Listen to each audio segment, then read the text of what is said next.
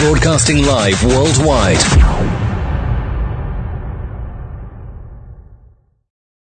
Talkline Network Radio, America's longest running Jewish broadcast network, the voice of the Jewish community. And now, You're listening to Talkline with Zev Brenner, America's premier Jewish broadcast on the air since 1981. Here is your host. Right now, we are back, and our special guest is Rabbi Mendel Steiner. He works in the garment district. He was verbally accosted and ran into a bank. He works in the garment industry. So, good luck. Thank you for joining us. I get. So, tell us what happened to you on Friday. So Friday I was getting into work 10:30 in the morning, as I do every day. First of all, I would like to thank, before I forget, Ezra Friedlander for connecting so I can get the story out. And I thank Ezra too. morning He's the was- one that sent me that his good friend Mendel Steiner uh, was attacked. So, thank you, Ezra. And so, what happened to you on Friday morning? Yeah, so I parked my car on 40th Street and 7th Avenue. That's the parking lot I use, and I walk to on 7th Avenue till 38th Street every single day. That's my route I take. And unfortunately, since COVID, I'm very used to. I have all these homeless people. It looks Manhattan looks like Los Angeles today. They keep bothering you, coming for money, and with bothering you to all different things. I'm used to these people coming over to you and talking to you, and we just ignore them and I continue walking. But uh, this guy kept on talking to me. I was on the phone and I wasn't responding, and he was getting annoyed at me. So he was on a bike. So he decided to drive his bike right in front of me, so I couldn't continue to walk. And he starts asking me, "Why don't you answer me?" And I said, "Sir, I'm on the phone now. I can't talk to you right now." And he says to me, "But I need to know why are you killing my innocent Palestine children?" I ignored him. He uh, continued talking on the phone because I wanted to ignore him, and I wanted to keep walking, and he wouldn't let me walk. Says, What- You can't, you can't, you can't leave. You got to answer me. He tells me. So I moved to the side. He was blocking me, so I moved to the side. I tried walking. I walked a few steps. He moved on with the bike, and he blocked me again. He was trying to push me to the side of the. It's a, it's a big street. It's a very wide sidewalk. He was trying to push me towards the side to the buildings. I guess he figured over there it's easier to attack me, and nobody would help. So he, I kept on walking. He kept on blocking me, and I saw that he was serious. He put his hands into his pocket, so I started getting very, very nervous, and I was totally traumatized by then. And was And was I anybody else was anybody else in the street near you? Was Well, there were people walking on the street, but nobody was noticing anything. Did you tell I, the did, person I you wasn't on the answering telephone? him. I didn't want to get into a confrontation with him. Did you with him. did you tell the person on the phone to call the police that you were in So the, danger? the person on the phone was actually three hours away from from Manhattan. okay. I wasn't doing anything, but he heard what was happening. He said, "What's going on? What's going on?" Anyways, um, started looking around to see if there's guards. Because supposedly they're supposed to be in the garment district. They're supposed to have guards all over. I couldn't find nobody. So I kept on walking. I, so then came to my mind that there's a bank on the corner of, of 39th Street. I still had a half a block to, to make sure that I can get there alive. So somehow I was playing around with him. He was blocking me.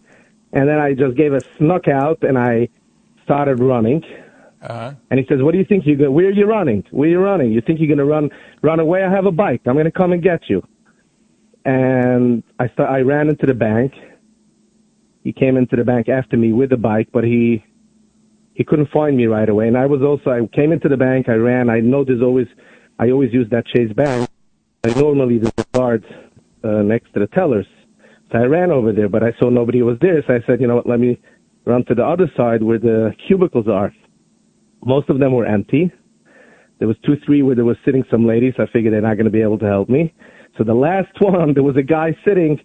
I quickly ran into his cubicle and I told him this guy is following me.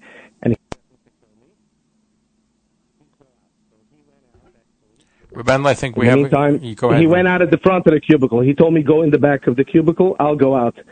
And in the meantime, the guy uh, on the bike noticed already where I am and which cubicle. He came speeding up with his bike in the bank, and he came over to me, and again he pulled out an Israeli flag and he says, "I'm going to kill you."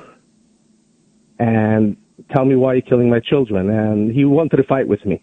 If not the guy in the bank was there, he for sure would have hit me. Wow. And how old was this person? The guy was a, I would say, like a 20 year old. He looked dark skinned. Very well be he was a, he was an Arab. Uh-huh. Now, so what happened with this other fellow? Did did he back away?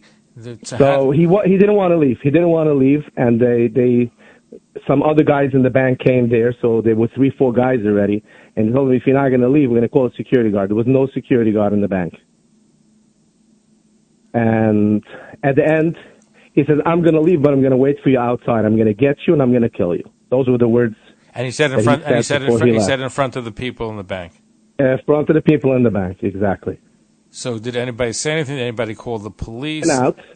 And of course, I was not going to go out. Right. They were very nice, the people in the bank, and they took me downstairs to have the client um, center over there. The and they asked me if I want to go down there. They took me down there.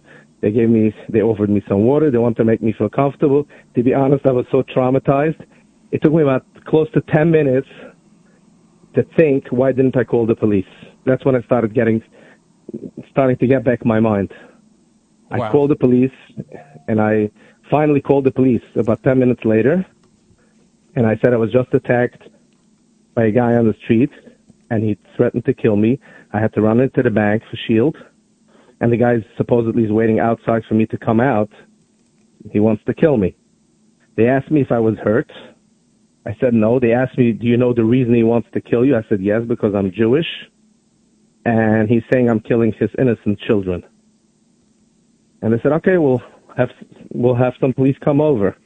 After 20, 30 minutes, nobody came. I called again and they updated. Okay, we'll update your call. They took the information from me again. They'll update. 20 minutes later, again, I waited an, close to an hour and a half in the bank. The police never came. Wow. I couldn't, and it was Friday, of Shabbos, and I I had to go to work. So I called somebody to come escort me, and I went over to the guys in the bank. I said, "Look, I, I my office is right across the street. I'm gonna have somebody come pick me up, and you call me when the police comes." And they took my number.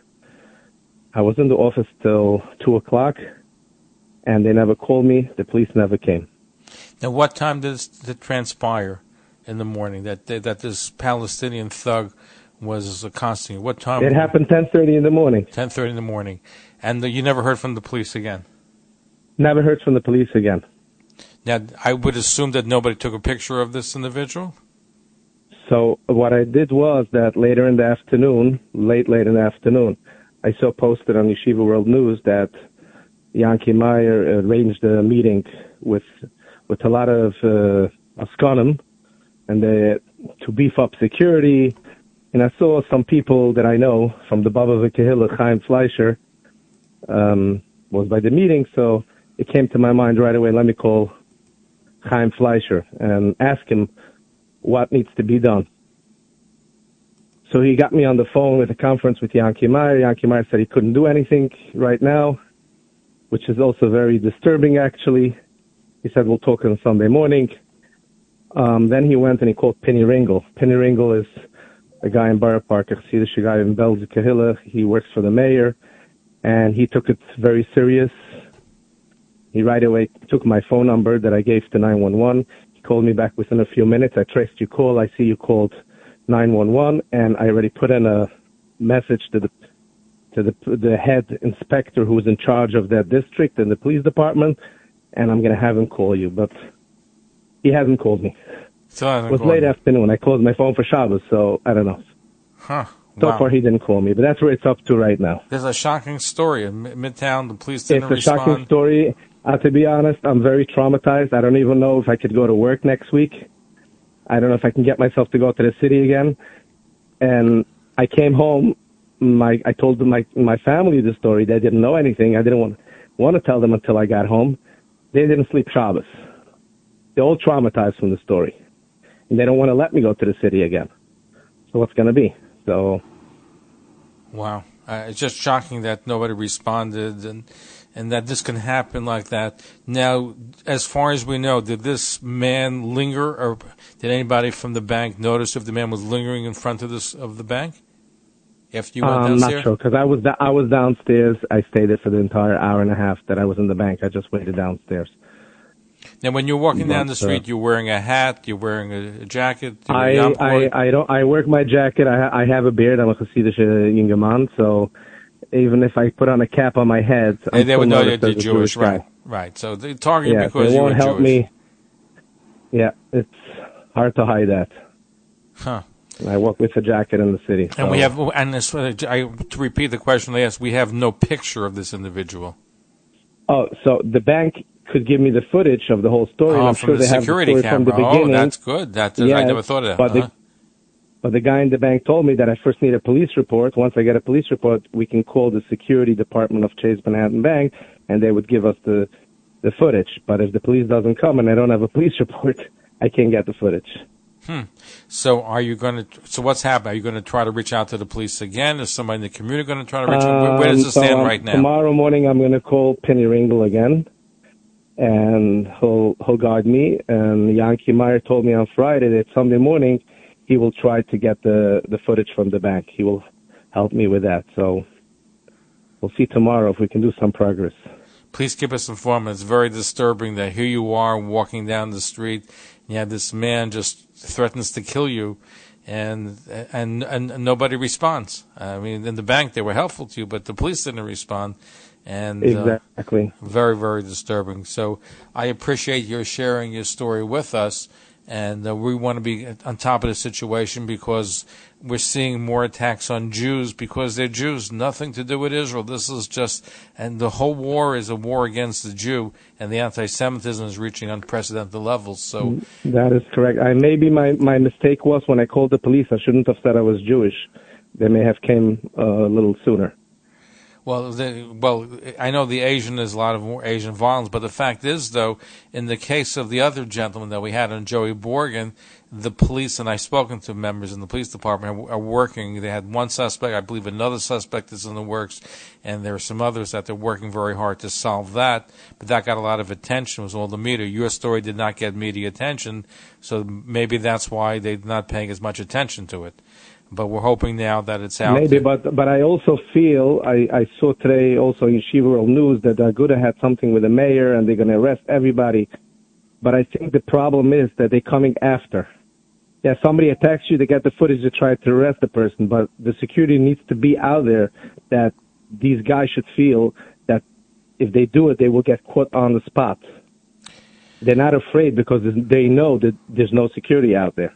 Yeah, So that's unfortunate. coming the, af- af- after the after the stories, I mean, it's better than nothing. But really, what we need is beforehand. We need security. We need security we on need the street. enhanced security on the street. We need more police It should be noticeable. People should feel safe to go on the street, and know that if somebody wants to attack them within 50 feet, there's a cop standing who's going to come and help me. Rabbi. Mendelstein, we appreciate you being with us. We're hoping that you don't that uh, that you're able to go to work, and we and we want to make sure that we try to bring this person to justice. And if there's security footage of it, it should be released. And I think some some sunshine, which is what we're doing tonight, will help maybe bring this propel it. And I will raise it also with uh, some context in the police department. But uh, thank you for sharing your story with us, and we hope that never happens again. And thank you very much for listening to my story. Rabbi Mendel Steiner, as you heard, uh, works in the garment industry, was accosted by a Palestinian man who threatened to kill him because of what's happening in Israel. And uh, f- chilling, frightening story can happen to anybody. And that's why we have to really focus on it and keep this in the public force. So uh, thank you, Rabbi Mendel. Good vach. Uh, good luck. Follow us on Facebook, Twitter, and Instagram.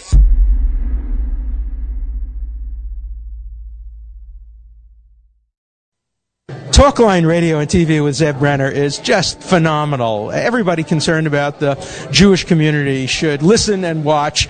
He has the best guests. He asks the most interesting questions. He's always so well prepared. It's talk radio and television from a Jewish point of view at its very best. To advertise on the Talkline network and Talkline's email and social media blasts reaching over 70,000 people, please call 212-769-1925 extension 100. That's 212-769-1925 extension 100 or email info at talklinenetwork.com. This concludes Talkline's Jewish broadcasts on radio for tonight. For continuous Jewish programs, please go now to talklinenetwork.com or our 24-hour a day listen line at 641-741-0389. For past shows, you can find us on iTunes, Spotify, Amazon, YouTube, Instagram, and all major podcast platforms or jewishpodcast.org. Thanks for listening to the talklinenetwork.com.